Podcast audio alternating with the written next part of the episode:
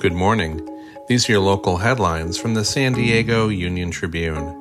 I'm David Clary, and today is Thursday, October 26th.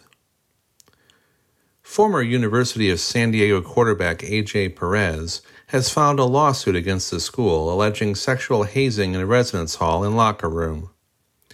Perez alleges that the hazing culture has existed for years at USD and that several staffers knew of the sexualized nature of the activities, including first-year head coach Brandon Moore.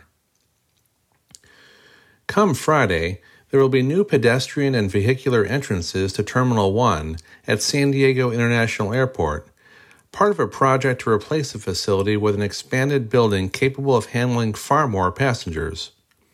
Airport officials are advising visitors to be prepared for the new entrances off of North Harbor Drive. Robert Irwin, a longtime San Diego artist associated with the light and space movement of the 1960s, died Wednesday at Scripps Memorial Hospital in La Jolla. He was 95. Within the contemporary art world, Irwin's work on human attention and perception was highly influential. You can find more news online at sandiegouniontribune.com. Thanks for listening.